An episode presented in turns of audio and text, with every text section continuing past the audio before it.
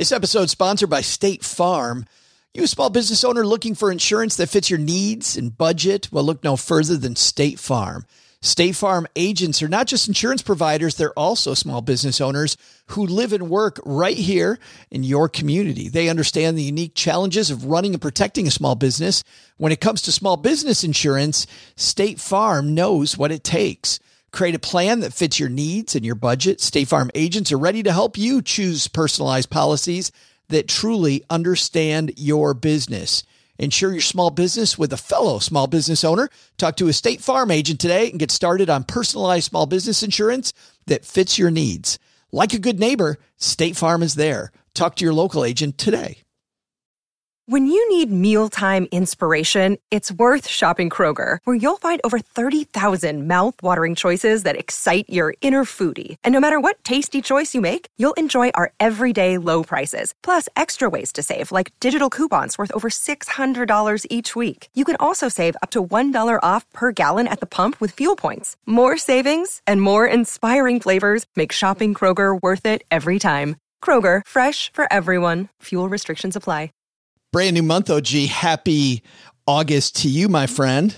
It's only 150. So It's a month of transition, isn't it? In Texas, it's in like a lion and out like a lion. yeah. I like on the news the guy the the weather guy was like, just think, in two months it'll be October. This will fly by. It's like, have you stepped outside? It, days like today don't fly by. They they do not. Uh, the thing that does fly by, uh, but we want to pay special attention to, is our usual Monday salute to the troops, which we do on behalf of Navy Federal Credit Union. So You got my, my America t-shirt on. you do have your America T-shirt on. On behalf of the Men and Women Making podcasts here in the basement, and the men and women serving their members at Navy Federal Credit Union, salute to our troops. Let's go stack some Benjamins together, shall we? Hoorah. Ignition sequence start. Six, five, four, three, two, one, zero. All engine running. Liftoff. Live from Joe's mom's basement, it's the Stacking Benjamin Show.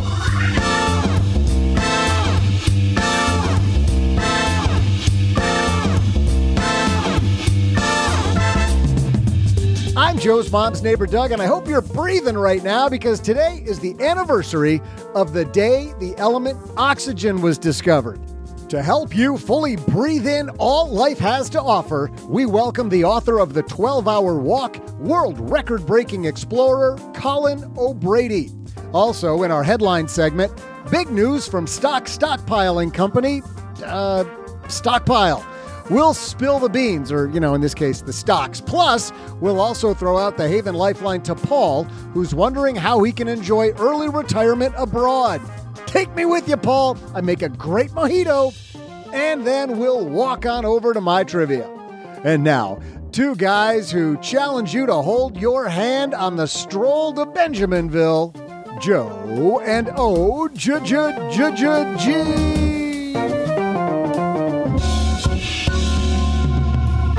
a happy Monday to you, Stackers. Welcome back to another week of the Stacky Benjamin Show. I'm Joe Saul-Sehy. I average Joe Money on Twitter. And what a amazing beginning. I was searching for the word. I couldn't, I had so many words. I'm like, is it beautiful? Is it wonderful? Is it fantastic? I think I'm going to go with amazing, OG. We've got an amazing month of shows. Kicking it off here with Mr. Colin O'Brady today. And as uh, Doug alluded to, this guy's a four time world record holder in 2016. He set the Explorers Grand Slam and the Seven Summit Speed record. You know what the Seven Summit Speed record is? I can put it together in my mind. It must be the the fastest to climb all seven peaks, one on each continent. One on each continent. The highest. That record's since been broken. However, he also went across Antarctica. We're going to talk to him about that today, about resilience in your planning. He was a commodities trader as well, OG. So this guy's got some financial chops. He knows uh, the world of money, Cool. knows the world of endurance, knows the world of training. I think all those apply when it comes to going after your goals. We got that. We also have uh, kind of a disturbing headline about uh, an app that we have recommended in the past, making a change. We'll talk about what that change might mean to you. But before all that, this episode is sponsored by State Farm. You, a small business owner looking for insurance that fits your needs and budget? Well, look no further than State Farm. State Farm agents are not just insurance providers, they're also small business owners who live and work right here in your community. They understand the unique challenges of running and protecting a small business. When it comes to small business insurance, State Farm knows what it takes. Create a plan that fits your needs and your budget. State Farm agents are ready to help you choose personalized policies that truly understand your business. Insure your small business with a fellow small business owner. Talk to a State Farm agent today and get started on personalized small business insurance that fits your needs. Like a good neighbor, State Farm is there. Talk to your local agent today. And now, a word from our sponsors at Betterment. Do you want your money to dream big? Do you want your money to be a total self starter? Are you annoyed that your money doesn't work hard enough? Well, don't worry. Betterment is here to help. Betterment's the automated investing and savings app that makes your money hustle. Their automated technology is built to help maximize returns, meaning when you invest with Betterment, your money can auto adjust as you get closer to your goal, rebalance if your portfolio gets too far out of line, and your dividends are automatically reinvested. That can increase the potential for compound returns. In other words, your money's breaking a sweat while you can be breaking bread. You'll never picture your money in the same way again. Betterment, the automated investing and savings app that makes your money hustle. Visit betterment.com to get started. Investing involves risk, performance is not guaranteed. All right, Colin O'Brady, endurance athlete waiting in the wings. So let's get moving. Hello, darlings. And now it's time for your favorite part of the show our stacking Benjamin's headlines. So I was sitting here, OG, getting ready for a couple of talks I'm giving at uh, some companies about financial planning. And I come across this text from somebody who said, Hey, did you know that Stockpile has changed to a subscription fee? And then I get a note from you about, I'm going to say within three minutes of that. Hey, we've got to we've got to look into this uh, stockpile thing. So this is a headline from Doctor of Credit. Of course, you may have seen this all over the place. Stockpile, a stock gifting platform known for their credit card funding, is transitioning to a paid membership model.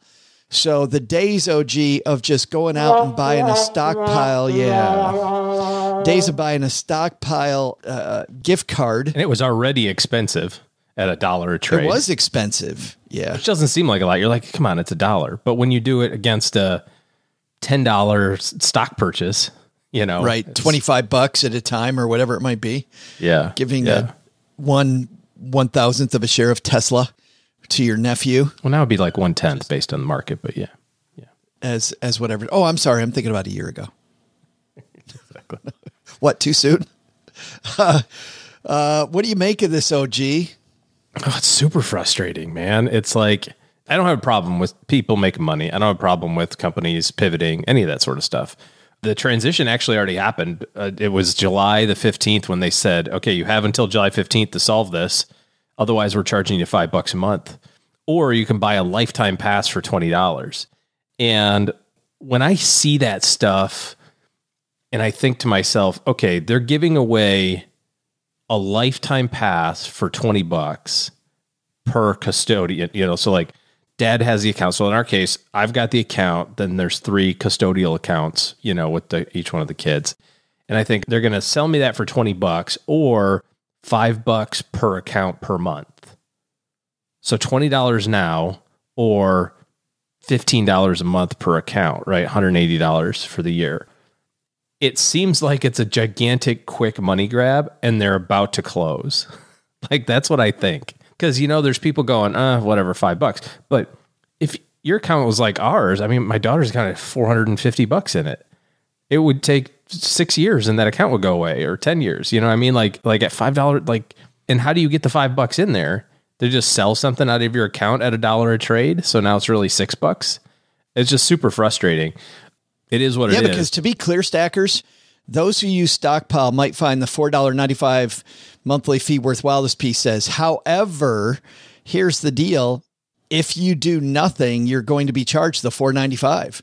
you will Yeah. be charged. So if you have a stockpile account right now, you may have already been charged once. You already got hit with it. So here's here's some of the other slimy things that came uncovered on this. So I was like, okay, well, we'll just ACAT the account. We'll just transfer the account. That's what that's the phrase that we use. But we'll just transfer the account to the kids' accounts at Fidelity or Schwab. Well, you can't transfer partial shares. Oh God. Okay. this whole thing's set up to be basically that, so I can't transfer. Okay, well, um, and it's a seventy-five dollar account transfer fee. It's in the terms and conditions. So not only can you not transfer it, but if you try, they're going to liquidate your account and charge you seventy-five bucks. So you can't transfer it in kind to another another place. So you're left with the only choice, and I've worked through this on our side. So this is how we did it: sell everything. So, yep, a dollar trade, dollar trade, dollar trade, dollar trade. My kids had accumulated a bunch of individual positions. Sell it all to cash, and then your bank account is already linked to it. Transfer the cash back to your bank account, which is free, and just let the account be at zero. They'll eventually close it if there's no money in it. So that's what we did, and and then we're just going to put the cash back in. You know, there's going to be some tax issues a little bit. My one son had um, almost two grand in his account, so he had a pretty decent amount of capital gains in there. You know, so we have to deal with it as we deal with it. But it's better than five bucks a month and just have to use one of these other platforms that are competing with them now. So pretty frustrating. Yeah, question number one I had was you and I liked another platform that was actually sold into Stockpile. That's how I got to Stockpile was through another platform that I liked, um, and we even interviewed the creator of that. The name escapes me. It's been a number of years Yeah. since Stockpile bought them. But now, if you're doing the the birthday gift to your nephew thing, and you want to give a little bit of stock, do you know any of those competing platforms now? I don't. I mean, I don't either. we're just putting it at the big custodian now, you know, where the rest of the kids' money is. So that's kind of our like a Fidelity or TD Ameritrade, that kind of thing. Yeah, yep, Schwab. So most of those places now allow you to do fractional shares, so you can kind of do the same sort of deal, commission free, but it's not as cute as the setup was with Stockpile. Stockpile had a really cool interface, a really cool story that you could kind of use to teach your kids with. So if you know of something, send it along in a message. On one hand, it feels like an opportunity for some other company, but if Stockpile couldn't make it work, it also makes me believe that maybe maybe the math doesn't work out on this thing because it f- feels like besides Stockpile, nobody's been able to pick the lock Yeah. on this giving a share or giving two shares at a time to somebody. Well, there used to be the company called One Share. Remember that? yeah, I do remember that. Yeah, you get the certificate. Yeah, I've got a Disney. On, I'm gonna pan. I'll pan sideways here. Look at that. There it is. Yeah, for those of you uh, watching our YouTube version of this, there It's it a is. Disney site. There's another couple in there, but uh, but that's a Disney one. And then I've got a DreamWorks one from before too. Uh, they're obviously not part of. They're not an individual company anymore. But the DreamWorks one has like Shrek like pulling his face over the bottom of the thing. cool. Kind of neat. Yeah, I I love the shares, but even stockpile at the end, you weren't getting. I mean, stockpile, you weren't getting the the actual shares. Well, most companies don't issue. Th- this was their shtick, right? It was like we frame it and we send it, and Send it looks it really cool, and it's like you know eighty dollars, you know, for one share Right. of Disney, Total- but it totally includes a nice worth it. frame. Yeah. It includes a nice frame. Frame included, no additional fee. Right. Yeah. Uh, we will link to this on our show notes page, plus all of the discussion, uh, bigger discussion around uh, college planning, money with kids, teaching your kids about saving. Brooke Miller has that covered in our newsletter, the 201, stackingbenjamins.com slash 201 if you'd like to sign up for that. And I know, OG, we have a referral program over there going on right now. And uh, we're going to have some office hours here in August where people can just hang out with me. I know, pinch yourself, but ask all the questions you want. We'll talk about behind How much? Do, how many people do you have to refer to not have to do that? can I can I refer six more so we can skip the meeting? Sorry, sir, you must appear on the Hangout. Like no. What is that Jim Gaffigan bit? uh. I can't come to any meetings. I don't know. StackingBenjamins.com slash 201, though, if you want a deeper dive on this topic. Coming up next, Colin O'Brady is the man when it comes to uh, so much, so much in the way of endurance training, endurance sports. He is not only a former professional triathlete representing the United States in the ITU Triathlon World Cup, He's raced in 26 countries, six continents from 2009 to 2015. He was a commodities trader. He also, as I mentioned earlier in the show, broke the Seven Summit speed record, uh, climbing in a faster amount of time the seven highest. Does summits. it include the travel time between them? I think it does. I think it's just calendar that from the time you you begin to summit the first one to the time you end the you last declare one. now I'm starting. You are done. So pretty cool. uh, he also did the 50 US high points in 21 days. Man, I just flew by Whoa. Mount Rainier, e- even on a plane. I was in the North Cascades, and those mountains look incredibly huge, OG, and they're half the size of Rainier. I'm looking up at these things. I'm like, wow, those are tall. Oh, they're 7,000 feet, half a Rainier. and and like just the width of it, the breadth of it. It's just like on the horizon. You're like, what is that thing? like, oh, that's a volcano. It's also amazing to me that you don't see it much of the time. Like the number of times I've been in Seattle and you just don't, you can't see it. And then when you see it, it's right there. Like it is. It looks right there. Yeah, Yes, that, two that's hours true. away, but Good point. Anyway, back to our guest, Colin the mountain's out. That's what people Yes. say in the Northwest. Colin O'Brady coming up next. But uh, Doug, I think you got us some trivia to get us there. Hey there, stackers. I'm Joe's mom's neighbor, Doug. You know, money's like oxygen. Some people pay a lot of it to climb Mount Everest so they can suffocate. I like it down here in the basement where I can breathe easy as long as Joe hasn't had tacos for lunch. You know what I mean? But you know, people have even gotten married up on that mountain. Maybe an idea for anyone hoping to disinvite relatives to the ceremony. So, my question is how many weddings have there been on Mount Everest? We'll be back with the answer after I go huff an oxygen tank. No reason. Well, you know, when I think about Navy Federal, I think about the veterans that have done so much for our country.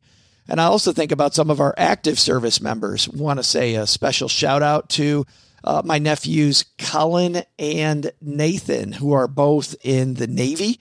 Colin is stationed outside Seattle, Washington on a submarine, and my nephew, Nathan, is in South Africa as an air traffic controller. And in Military Appreciation Month, Navy Federal Credit Union wants you also to celebrate members, many of whom go above and beyond. Navy Federal offers member only exclusive rates, discounts, and tools to empower their members and help them reach their goals. It's all branches of the military, veterans, DoD employees, and their family are eligible for Navy Federal membership. They offer 24 7 help from their U.S. based member service. Visit NavyFederal.org slash celebrate to see all of their Military Appreciation Month offers and other Navy Federal offers. Navy Federal is insured by NCUA, equal housing lender. Well, if you're new to Stacking Benjamins, you may not know that I've tried out a lot of personal finance apps. I like to be a guinea pig and try out all these things. So I know what I'm talking about when it comes to uh, what's helpful and what isn't helpful. And uh, the app that I've used the longest has been Monarch Money. And it's because Cheryl and I, my spouse, were able to collaborate together. We can work on our goals together, and our budget and our goals are right next to each other on the app. It is clearly the next generation of personal finance apps. So, what is it? Monarch is the top rated all in one personal finance app. It gives you a comprehensive view of all your accounts, investments, transactions, and more. You create custom budgets, track progress toward financial goals, and collaborate with your partner. And now, because you're a stacker, you'll get an extended 30-day free trial when you go to monarchmoney.com slash Benjamins. I love the fact that we get to collaborate. I love the fact that it's customizable. And I also love that it's this ad-free privacy you can trust. They never sell your data to third parties or show you ads. After trying out Monarch myself, I totally get why it's the top-rated personal finance app. And right now, because you're a stacker, you're going to get an extended 30-day free trial to try it out like I try out many different apps. And this one was sticky for me because well, you'll see when you try out the 30-day free trial. Go to monarchmoney.com slash Benjamins. That's M-O-N-A-R-C-H-M-O-N-E-Y dot com slash Benjamins for your extended 30-day free trial.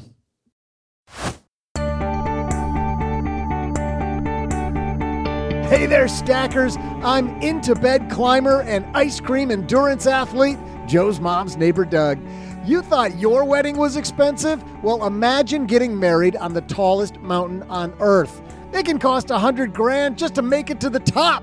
Destination weddings piss everyone off, but I swear to God, if you invite me to your wedding on Mount Everest, we're definitely dunzo. So, how many weddings have there been? Just one.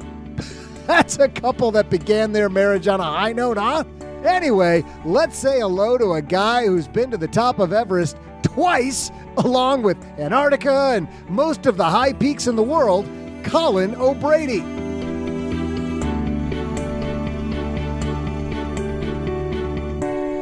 And on my dad's shortwave radio, it's my new friend Colin O'Brady. How are you, man? I'm great, man. It's so fun to be here in your uh, mom's basement. I'm so happy. I'm sure it's the pinnacle of your career, Colin, spending time in mom's basement. It's great. It's great to be here. I want to ask you this because we have so many important things to talk about. But I was on my walk this morning and my spouse, Cheryl, had some questions. Now, she hasn't read your work. I'm telling her this exciting story about who you are, and she's super geek that you and I are going to have this conversation. But she asked me two questions. Question number one is Have you ever thought about running the Barkley? Uh, yeah, I have never run it. it it's quite a, a, crazy race that, that that Netflix documentary certainly tells uh, one wild tale. I've had a few friends uh, participate over the years, but um, hasn't made it on my bucket list yet. But um, more power to everyone who wants to get out and uh, rip their legs up across thorns on 100 miles in uh, the crazy race. So, well, I don't know. After all the pain you've been through, Colin, it seems like your kind of thing. I know it's it's funny. Uh, you would think I'm like, yeah, you know, I walked across Antarctica solo for 54 days, so maybe the Barkley just it's like one or two days, right? Well, it seems like a lot easier. Uh, you know, pros and cons there to each their own, I suppose. Uh, never say never. Yeah. So uh, that was question number one. And by the way, for people that don't know what the Barkley is, and Colin, you referenced it, a wonderful documentary on Netflix, uh, which is the race that eats its own and it's this ugly, ugly race around Knoxville, Tennessee, and uh, just a crazy event. But but the second thing she asked, which I should know the answer to, I could even look this up, but she thought I should ask you. You obviously saw penguins when you were in Antarctica, but are there polar bears in Antarctica? That's Cheryl's big question.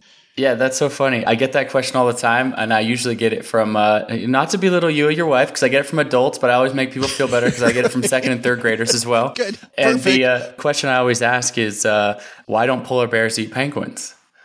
And it's because there are no polar bears in Antarctica and there are no penguins in the North Pole in the Arctic. So it gets commonly confused in our brains because they seem very similar, but turns out they're on opposite sides of the world from each other. But the other thing is, I not only walked solo across Antarctica, the first to do that, but I rowed a boat across Drake Passage, the most dangerous ocean in the world. Uh, so in our open hull rowboat, me and a crew of guys were the first person, first people in history to do that. Forty foot swells, you know, freezing cold temperatures, icebergs, etc.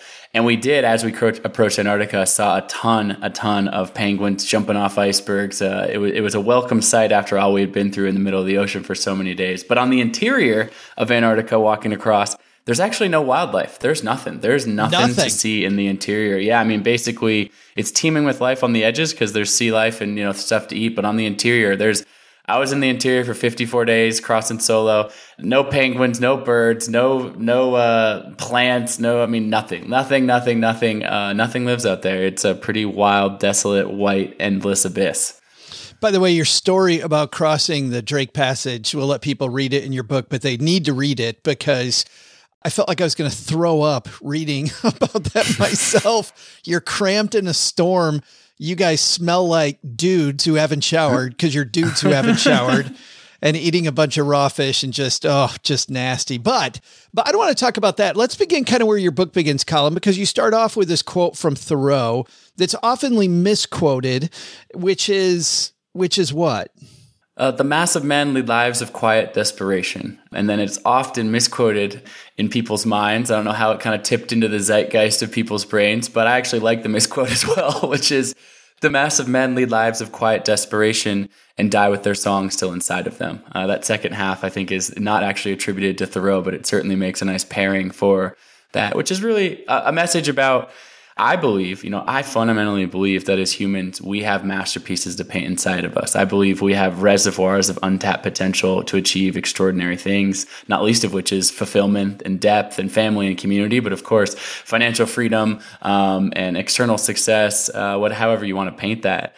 But too often, I don't think we, we kind of get stuck in our lives and we don't, don't really know how to get out of our own ways. I've come to sort of think of life a little bit of this scale of one to 10, uh, kind of one being our low lows, like that cramp time on the boat, like you're experiencing and you're talking about Drake Passage, and 10 being our high highs, right? The, the day your first child is born, falling in love, having a big uh, success in business. Uh, you know, it could be anything, but you know, we know what those peak moments of life are, high highs, right?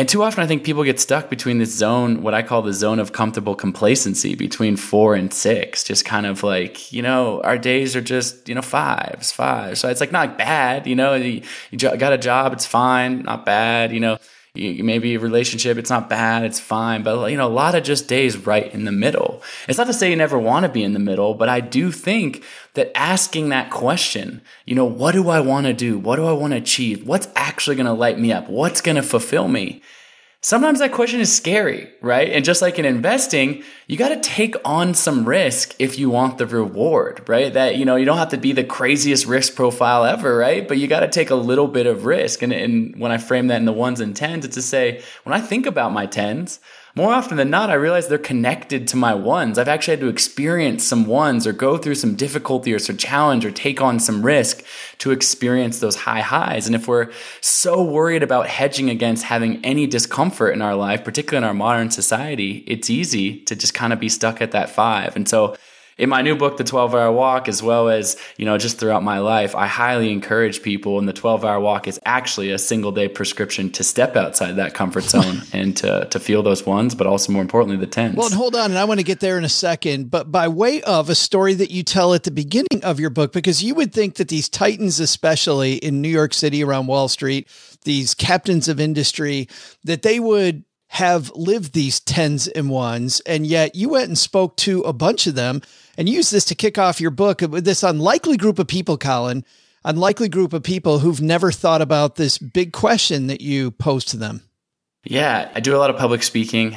I have made my way in my career in a somewhat untraditional context. I, I do have an economics degree from Yale, but by way of a low income public school in Portland, Oregon. So I probably shouldn't have even ended up there in the first place, but great education most of my friends were getting jobs on Wall Street. I, I dipped my toe in that for about uh, you know ten months at one point early in my twenties, but mostly I've been on this path of being a professional athlete, an author, speaker, etc. And, and for many years that was not super lucrative, and I'm fortunate at this point I, it has turned to be quite lucrative for myself. But that's never been the end goal for me. The goal has always been following my heart and figuring out how to also follow my heart and turn that into financial freedom.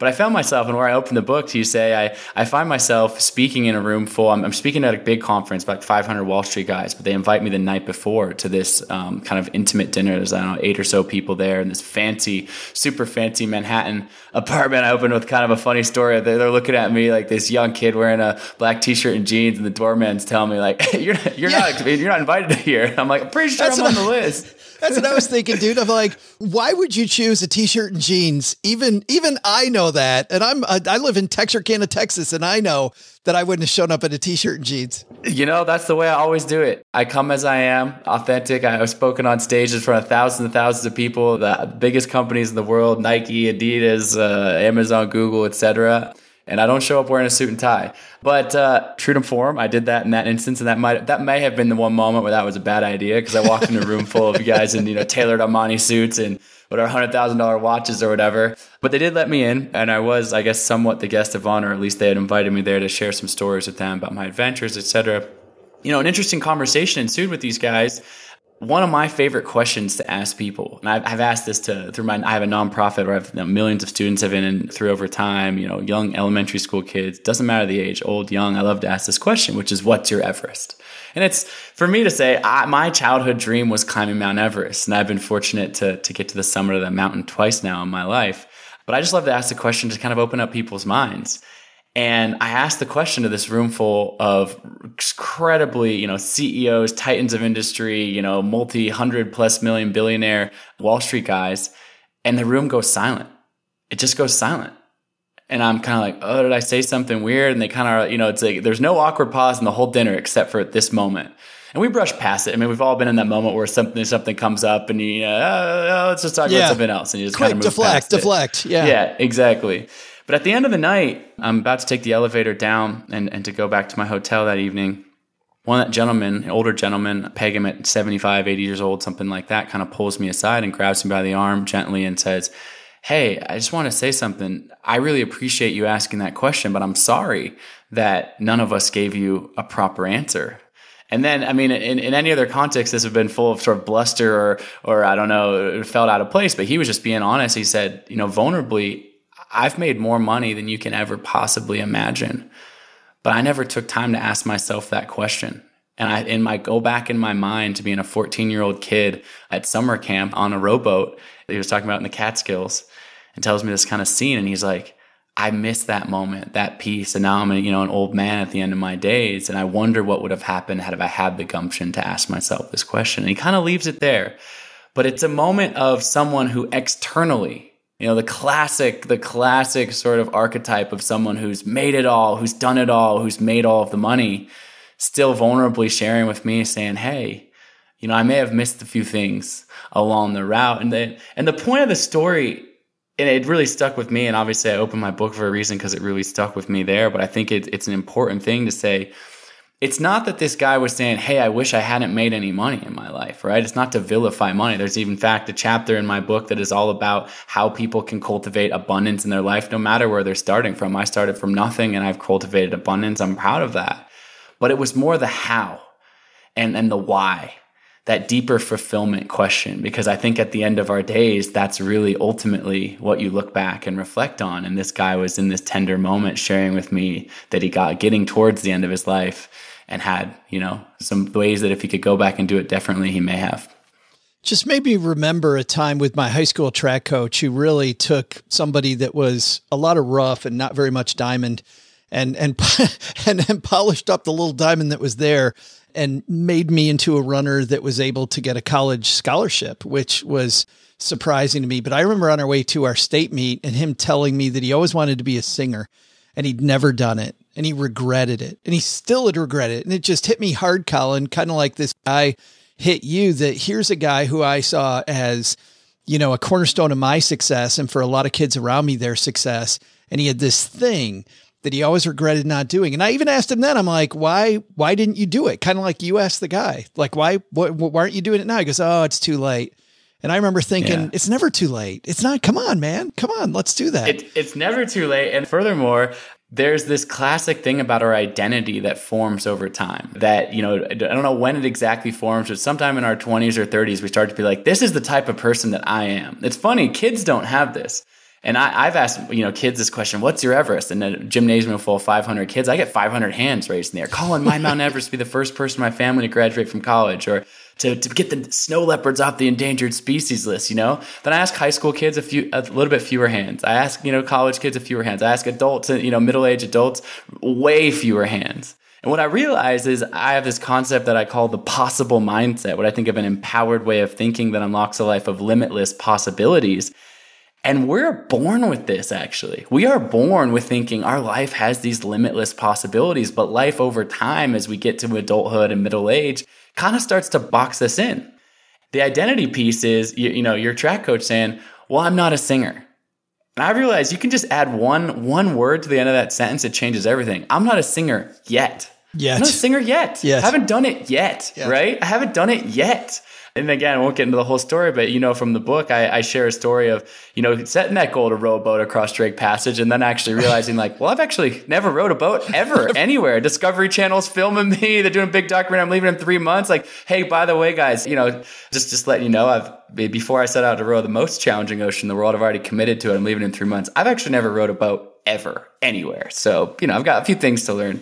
Um, and that might sound reckless and, and extreme, but the point is, is I like to point out, look, Kobe Bryant at some point shot his first basket. You know, Meryl Streep tried out for her school play. You know, Stephen King sat down and penned a few, you know, sentences or a few paragraphs together before he wrote 64 of the best-selling books of all time. Like, we are all novices, and just because you're a certain age at this moment in time doesn't mean you can't go back and become a beginner again, particularly if that's, uh, you know, to the misquote the quote, if that's the song that's still inside of you. Well, and I'm thinking about, as you're talking, I'm thinking about these kids in this gymnasium where you're talking, you know, and they want to be president or a firefighter or an astronaut.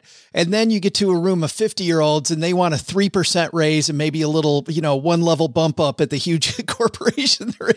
You're like, Right. why did, when did our goals get, get so, so small? But you found yourself in this particular spot yourself. You are in the same malaise, Colin, that we're all in during the pandemic. Sounds like you hadn't changed your pajamas in like three days, just another, another day when when you decide to do this thing. So tell me where this idea of a 12 hour walk came from.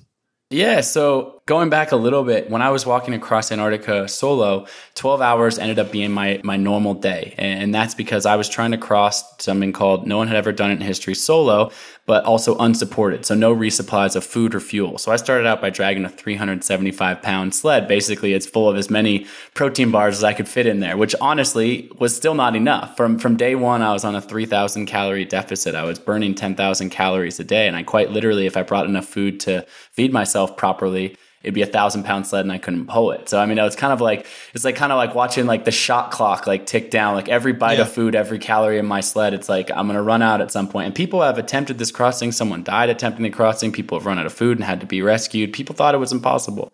Well, So you, 12 see, you, was- you said also, Colin, by the way, that you had trouble initially yourself adapting to the cold the first couple days. Oh, I mean, yes. I literally uh, in, in my previous book uh, called "The Impossible First, uh, there's a whole chapter that's literally called "Frozen Tears" because the first few days I was so down on myself I could barely pull my sled. I was crying out there. But when it's minus thirty, minus forty degrees outside, turns out the tears they freeze your face. Which, if you already didn't feel pathetic enough crying alone, then when the tears freeze your face, that's like the all-time most pathetic feeling I can't, e- I can't even cry. I can't even cry. Yeah. So anyway, so 12 hours ends up being kind of my day of pulling the sled, which absolute edge of, of my sort of physical capacity. But I made it to the other side of Antarctica just barely, literally in the last last bite of food, more or less. Like, you know, kind of if I hadn't gone 12 hours a day, I wouldn't have made it. But what happened was there was intense competitiveness. There's a whole other story about a guy who I was racing out there. I made it there first. But what I was left with as my body declined, as I lost all this weight, as there was frostbite on my face, was actually this deep sense of clarity in my own body, mind, and spirit. I actually found these sort of deep meditative flow states of strength and clarity and fulfillment, connection to my family, you know, infinite love for community. Like I just kind of felt just really, really lit up, kind of spiritually in my mind, body, and soul. So when I got back, I was like, I got it. I've got it. I, I've kind of found this place in my mind and I can always go back there. And for, for a while, that was true. And then a couple years later, you know, I had had some other successes along the route, but the pandemic hit. And I think we all remember March, April 2020, Yeah, right? Like just yeah. no, no matter who you are, where you were on the planet, your life was disrupted. And it was a scary time. I mean, it still is in some regard, but certainly a scary time in that moment. Like borders are closing and people are dying and how bad is this thing and stay in your house and, you know and all this kind of you know everything got going on is canceled what's happening with career work money you know just so much uncertainty right and I found myself in, in a pretty dark headspace during this period of time. I was on the Oregon coast, um, where my family has a small house, just my, my wife, my dog, and us kind of locked up in this house. And as you point out, my wife finally looked at me one day. She says, "You know, you haven't changed out of your pajamas in three days. You've been sitting on the couch." She calls it doom scrolling the news. Like I'm just scrolling another headline. This many people have died. This this is closed. This is how, you know just like you know just your body's just full of this this tension and anxiety. I mean, look, that was I think we can all you know we've all probably been there. So, anyways, I say to her, you know, the last time I felt really good, weirdly enough, was in Antarctica, even though that was on the edge of my physical and emotional limit. There was something about the silence and the solitude of being out there. You know what I'm going to do tomorrow? I'm grasping at straws here. I'm being honest. I'm going to go for a walk outside 12 hours by myself. My wife just kind of looks at me like, cool, have fun. I'll see you around dinner time, whatever. And, I think that Colin, morning- just metaphorically, we all felt like we were in that place. Like I would love Totally. just, you know, I feel like I'm kind of alone already, but damn, I just, just turning everything off and going out on a long walk. Yeah. So what ends up happening is I, I walk out my front door. I'm walking for about 20 minutes. My phone buzzes in my pocket. You know, buddy of mine is texting me or something like that. I pull my phone out instinctively to text him back or whatever. And I'm like, wait a second. Like, what am I doing? Like, I'm out here on a walk. I said I want to be alone. Like, I'm gonna put my phone on airplane mode. So I end up putting my phone on airplane mode and walk for 12 hours. No music, no podcast, you know, nothing. And just me alone in my thoughts. And it, ends up being a great experience, but I get back in the front door. I take breaks, I sit down, whatever. You know, it's not like I'm just like, you know, crushing miles, but, you know, I, I'm out there alone the whole time. And I walk back in the front door. And as I get back in my front door, my dog first jumps up on me. And my wife sees me. She looks over and she goes, You're back. And I'm like, Yeah, yeah, I told you I was coming back. I told her. She goes, No, no, no you're back. Like she could see in me that just like my spirit was back. And I was like, yeah, I got to be honest. I feel better than I felt in a, in a very long time. But I thought, I'll be honest. I was like, look, I'm the guy who walked across Antarctica and has these world records and this and that. Like maybe just this is like a me thing. I didn't think it was like a, you know, for, for anybody else. But during COVID, as we all did, tons of friends, colleagues, you know, friends, neighbors, etc., going through really tough times as well, just kind of stuck in their own bodies, minds, souls. And I started just sharing with people, hey, you know, I don't know if this interested you, but I did this 12 hour walk. And before I know it, dozens of people in my inner community started taking this walk. People of all different ages, background. My 77 year old mother in law, what that walk looked like for her was one time around her block, then sitting on her front porch for an hour, still maintaining her silence and solitude, and then walking another time. So I always tell people the 12 hour walk, it, it doesn't matter if you go one mile or 50. It doesn't, you know, this is not a race, but this is you tapping into the own power of your own mind. And I've never known a single person person to not take to take the 12 hour walk and not have a massive benefit. So the new book at its core is this call to action, this invitation. But the book itself is about outlining the common limiting beliefs that we all have through rich storytelling, through stories of adventure. But I'm sure there's somebody listening to this podcast right now that goes, Yeah, that sounds like a great idea, but I don't have enough time. And that, no, I address that in the book. well, no, no, no. Wait a minute, Colin. So, you know, the book obviously called The 12 Hour Walk. I kind of know that's where you're going, but I think it's a metaphor. I had no idea that you were challenging us.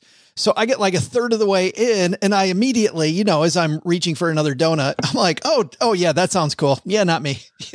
I'm, I'm, I'm, out." And then I'm like, "No, he is really challenging all of us." And I'm like, "Okay, challenge accepted, man." I love it. I love it. Yeah, what I find interesting is even just the suggestion of it, whether you're reading the book for the first time and it's suggested to you, or you're listening to this podcast and you're hearing this idea for the first time. The book is about conquering our minds. And I say, invest one day, conquer your mind, unlock your best life. And what I found is it's been massively transformational for people. But the 12 hours actually, interestingly enough, starts right in this moment. Of course, committing to it, taking the walk, that's powerful. But just in this moment right now, I'm holding up a mirror to you, just like I'm holding up a mirror to you, Joe, when you're reading the book and you're going, wait, he's actually asking me to do this? And your mind goes somewhere real quick. You're like, hey, wait, wait, me? And we start coming up with these excuses, right? I don't have enough time. I don't have enough money. I don't, I don't like being uncomfortable. What if I fail? What if someone criticizes me? These are common things that we all have looping in our brain. But this moment, just the suggestion of it is an interesting thing because I like to say I'm holding a mirror up to you and most likely, I found whatever limiting beliefs you're applying to the 12 hour walk are most likely the same limiting beliefs that keep coming up in your brain over all sorts of opportunities and all sorts of windows and doors that you could go through that would actually change your life in a positive way. And so if you are the, if you have the gumption to be like, okay, I don't have enough time, but you know what? You reprioritize your time. You take this day, you get the babysitter, you, you get your, your spouse to look after the kids for the day and you, and you go and you do this and it's positive for you. Well, you realize you look back, you go, oh, that limiting belief that popped up before that, that was just a belief. That's not a limiting fact or a limiting truth. I can rewrite this narrative in my own mind. And so the 12 hour walk, the book, of course, is, is prescriptive in a lot of ways and shares a lot of advice. But what the magic is, is the experience itself imprinting on you in a viscerally felt somatic way, a lesson that you can take not just by reading words on a page, the words on the page are interesting, but by having this experience yourself that deeply imprints the lessons. The series of dominoes, Colin, that went on in my head, to your point, was was incredible. Oh no, no, no, no, no, not me. I can't. And then I and then, you know, then the competing thought, which was you out on the ice in Antarctica when you're head to head with this guy and you're like, why not me go another hour? Why not me move from 10 to 11 hours and 11 to 12? I was like, why not me walk 12 hours? Why, why not? Of course I can. And I immediately had to check myself, but had you not challenged me, I never would have. Like I totally Never would have. I would have been like, nope, another donut, not doing that.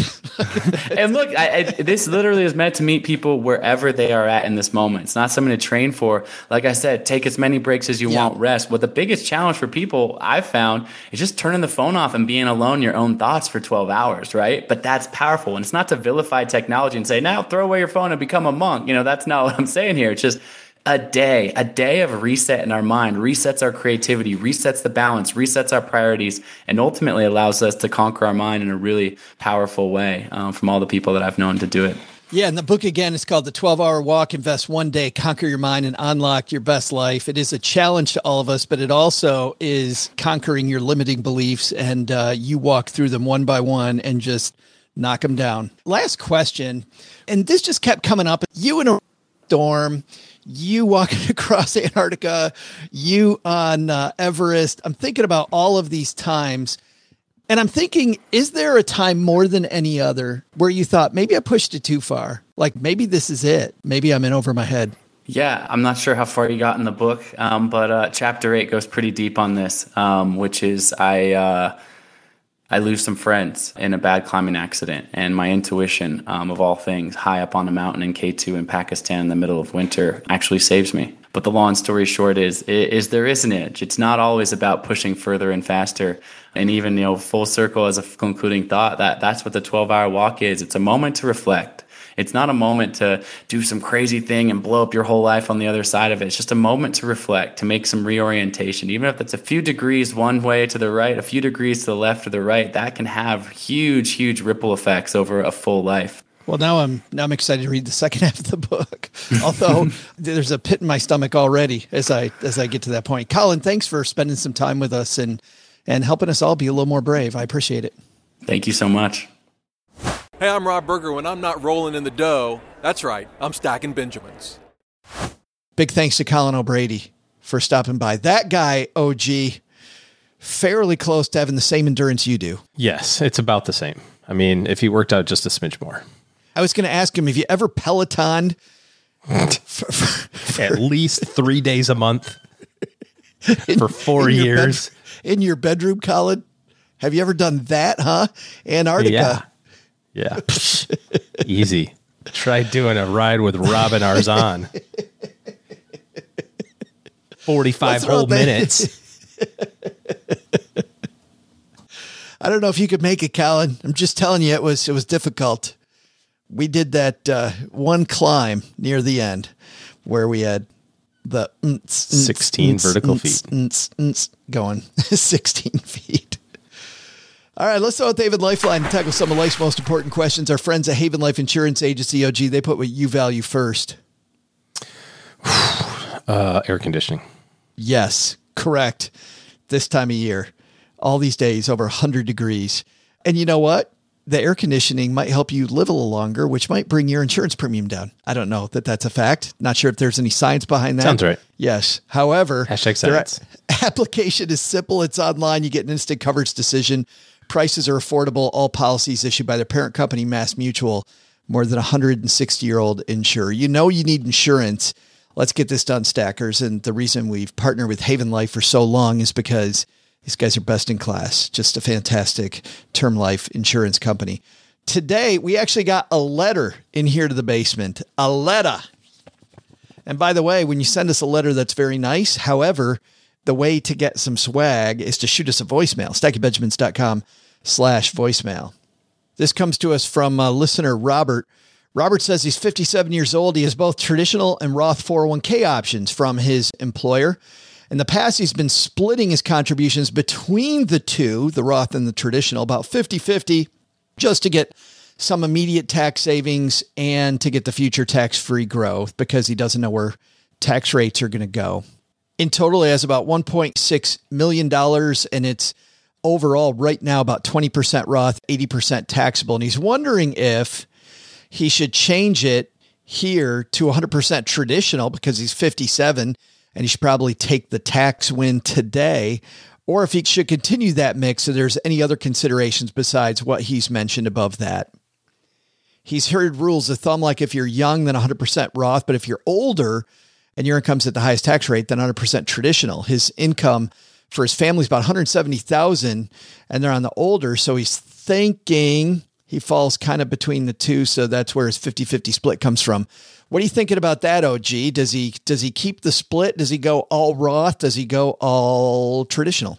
This is the interesting debate about this because there's no way to know whether or not your tax decisions are going to be correct until, you know, 15 years from now when you get to find out whether or not your tax decisions are correct.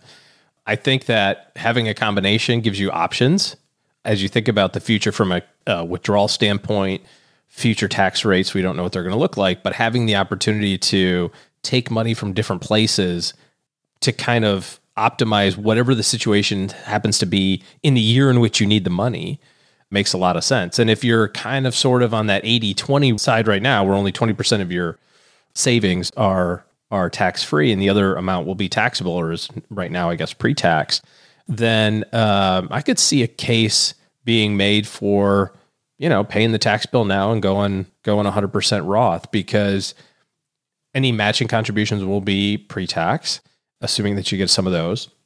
And with the amount of money that you can put in with the catch up contributions, you know, you, will you'll start piling it on. That there's not a lot of years left. I don't know how many years you plan on working. Maybe you know another eight or ten years.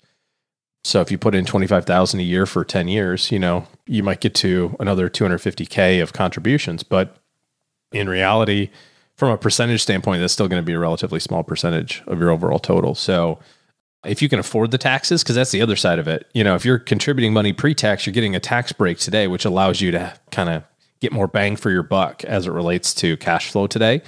You know, without doing that, you're going to have another, you know, give or take probably eight, ten thousand dollars in taxes, maybe more, depending on your state or local area. So you got to be able to kind of cash flow that. That's kind of a consideration. And then other areas where you're going to have future income. If your future income is basically 401k money, and pension or social security, then I like the idea of, of going Roth if you can pull it off. Go Roth if you can pull it off.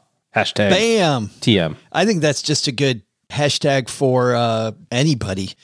I really like what uh, David McKnight, tax expert David McKnight said, OG, when he was on the show, which is that if you just do the math, if you just do the math, that tax rates have to go up that they have to go up. I mean, there's there there just is no way around this. Well, there is another uglier way around this this this deficit that the government has.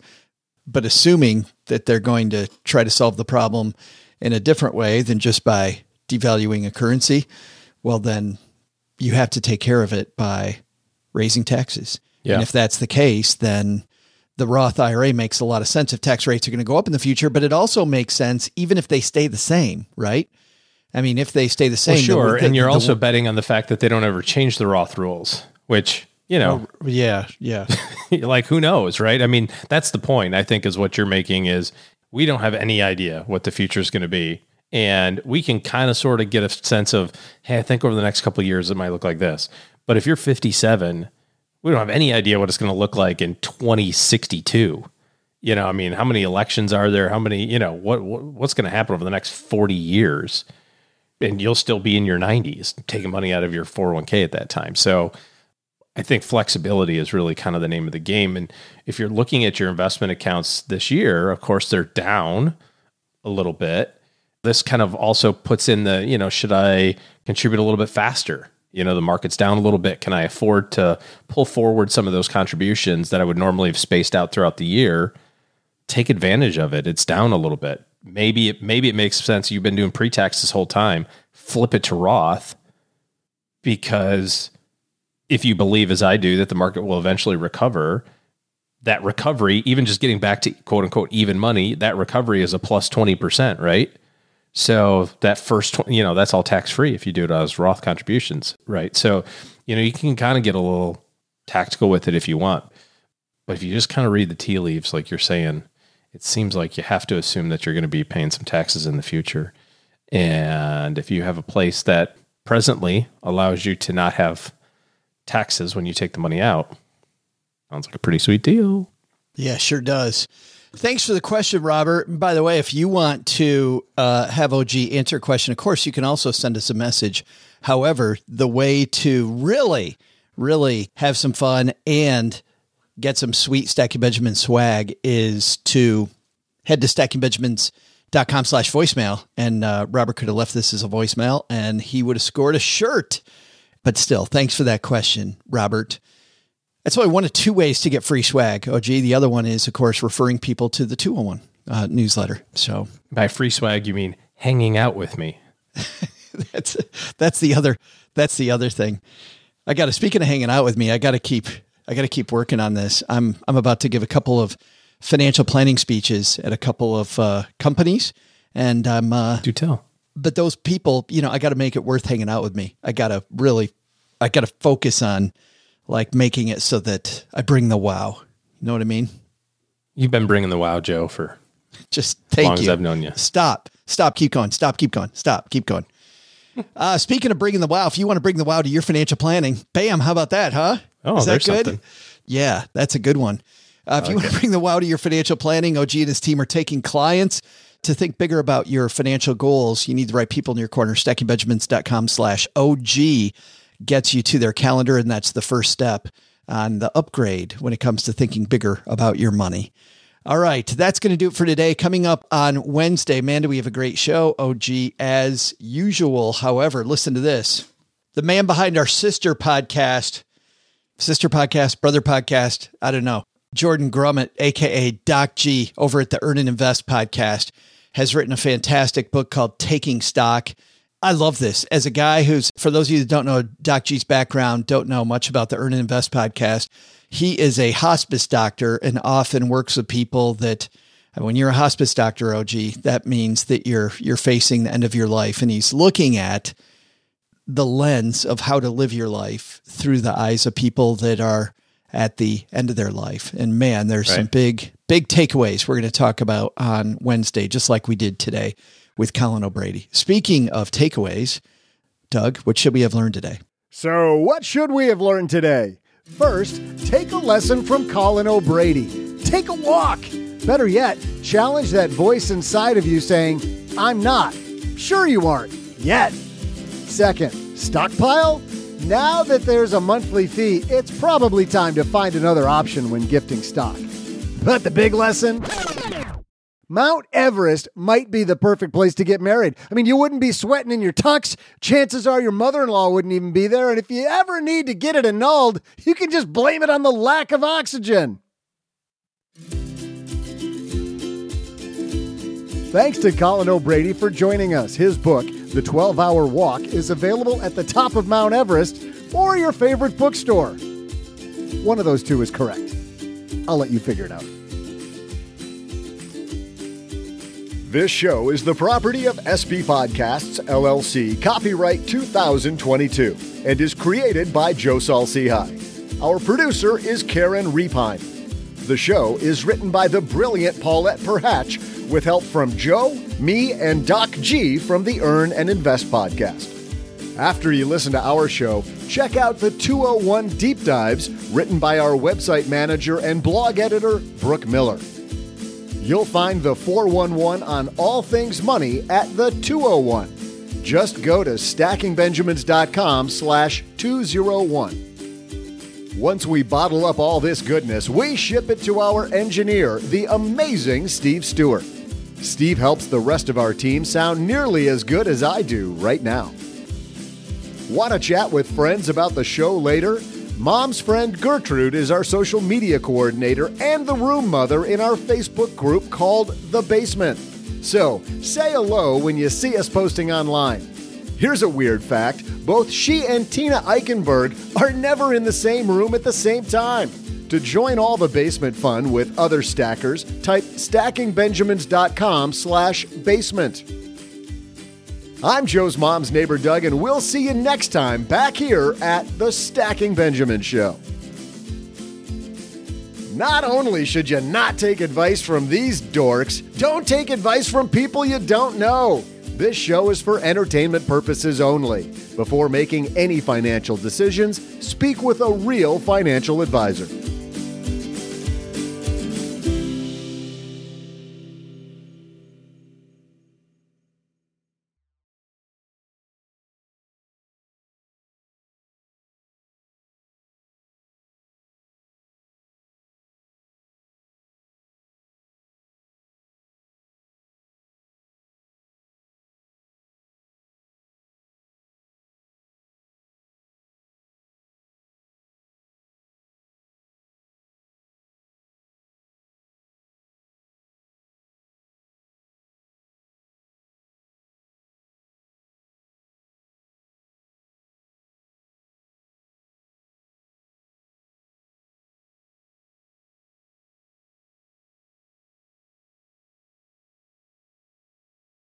Welcome to the after show. Oh, gee, I've been doing some uh, traveling, as you know, and um, I got to say, there's expensive entertainment and there is inexpensive entertainment. For expensive entertainment, have you been you've been to a Cirque du Soleil show, haven't you? Have we talked about this? I haven't. I have not. I go to Vegas for like tw- a 24 hour period. Yeah, It's about as much as I can take, and I haven't been in years. I agree. There's a podcast I've listened to for a long time called Giant Bomb. It's a video game podcast. And I remember one of their hosts saying that he loves Vegas, but here's his impression of Vegas. Day one, oh man, this is cool. We can do so much. This is great. Day two is, wow, are there a lot of bright lights? It feels like there's a lot of bright lights all the time. Man, it's loud here. Day three, I got to get the f- out of here. Yeah. like literally just down to, and- and that is me every time in Vegas. I show up and I'm like, oh, I can't wait. This is so great. By the way, the big change in Vegas this time, because Cheryl went with me to celebrate the end of end of the tour.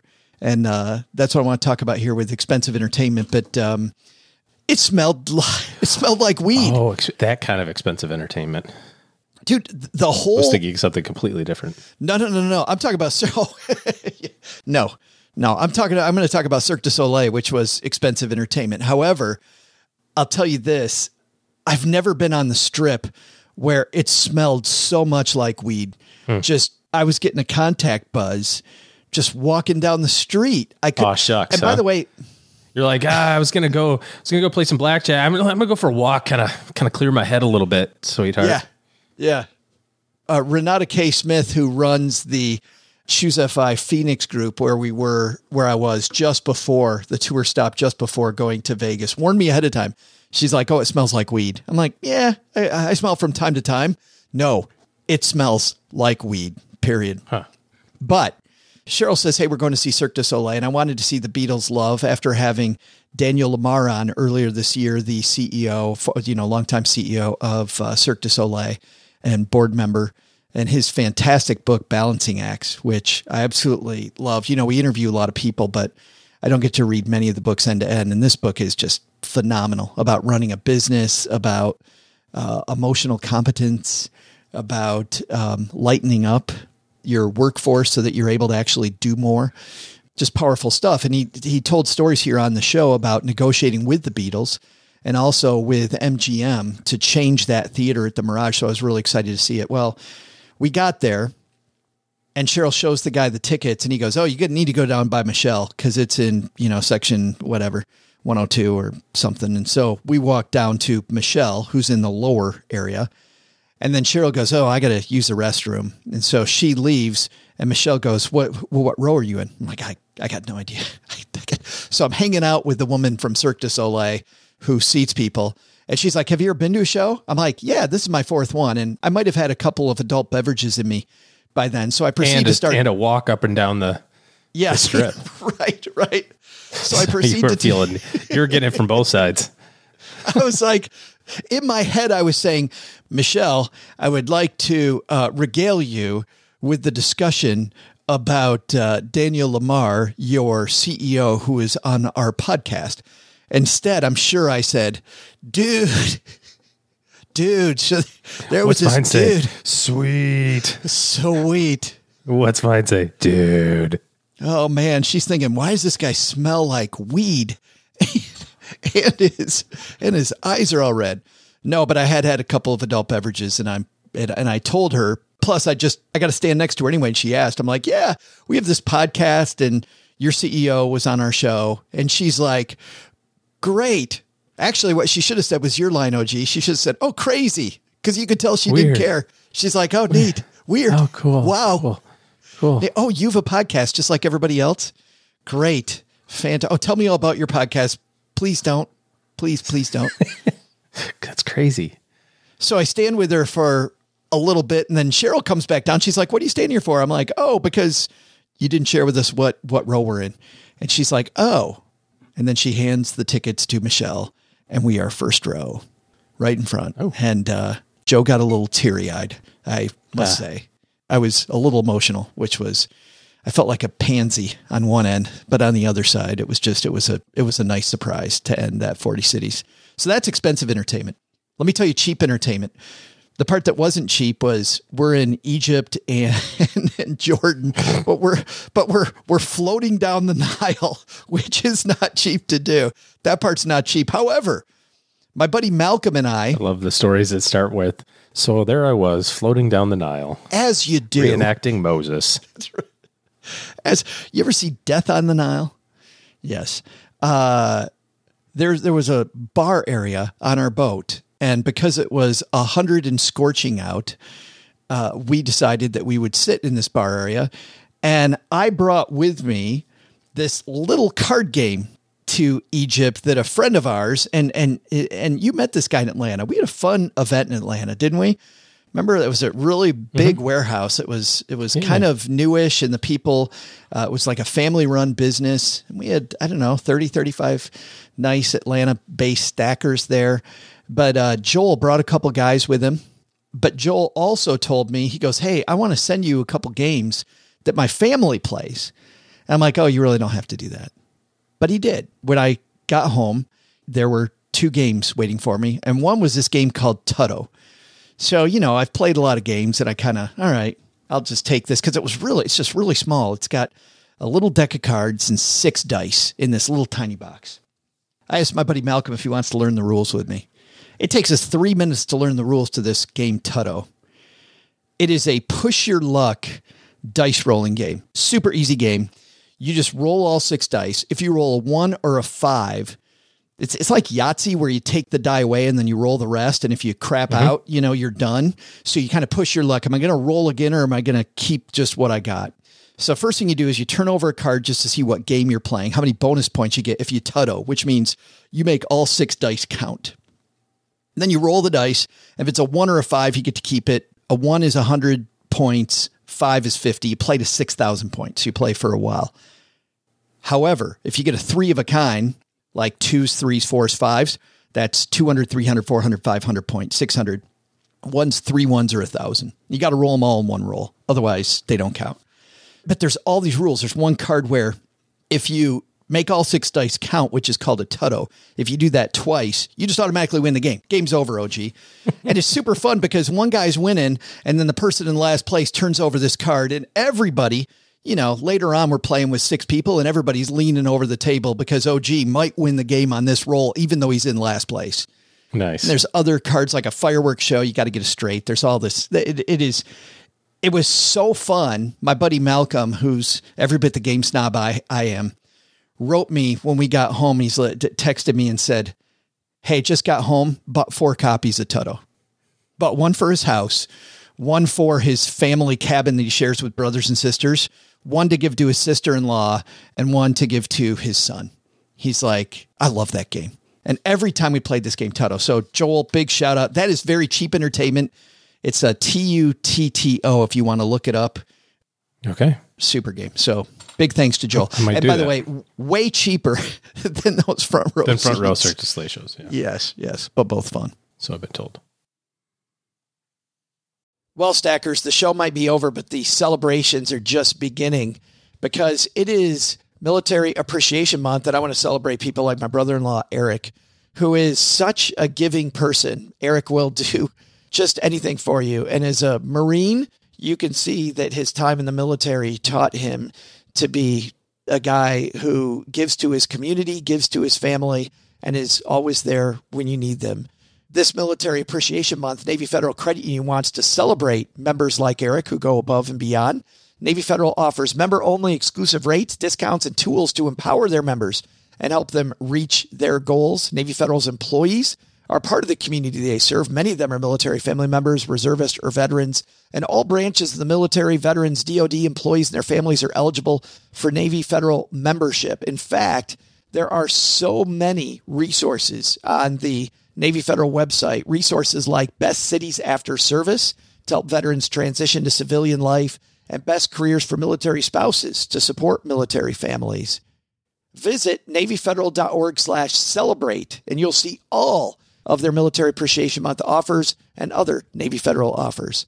Navy Federal is insured by NCUA, Equal Housing Lender.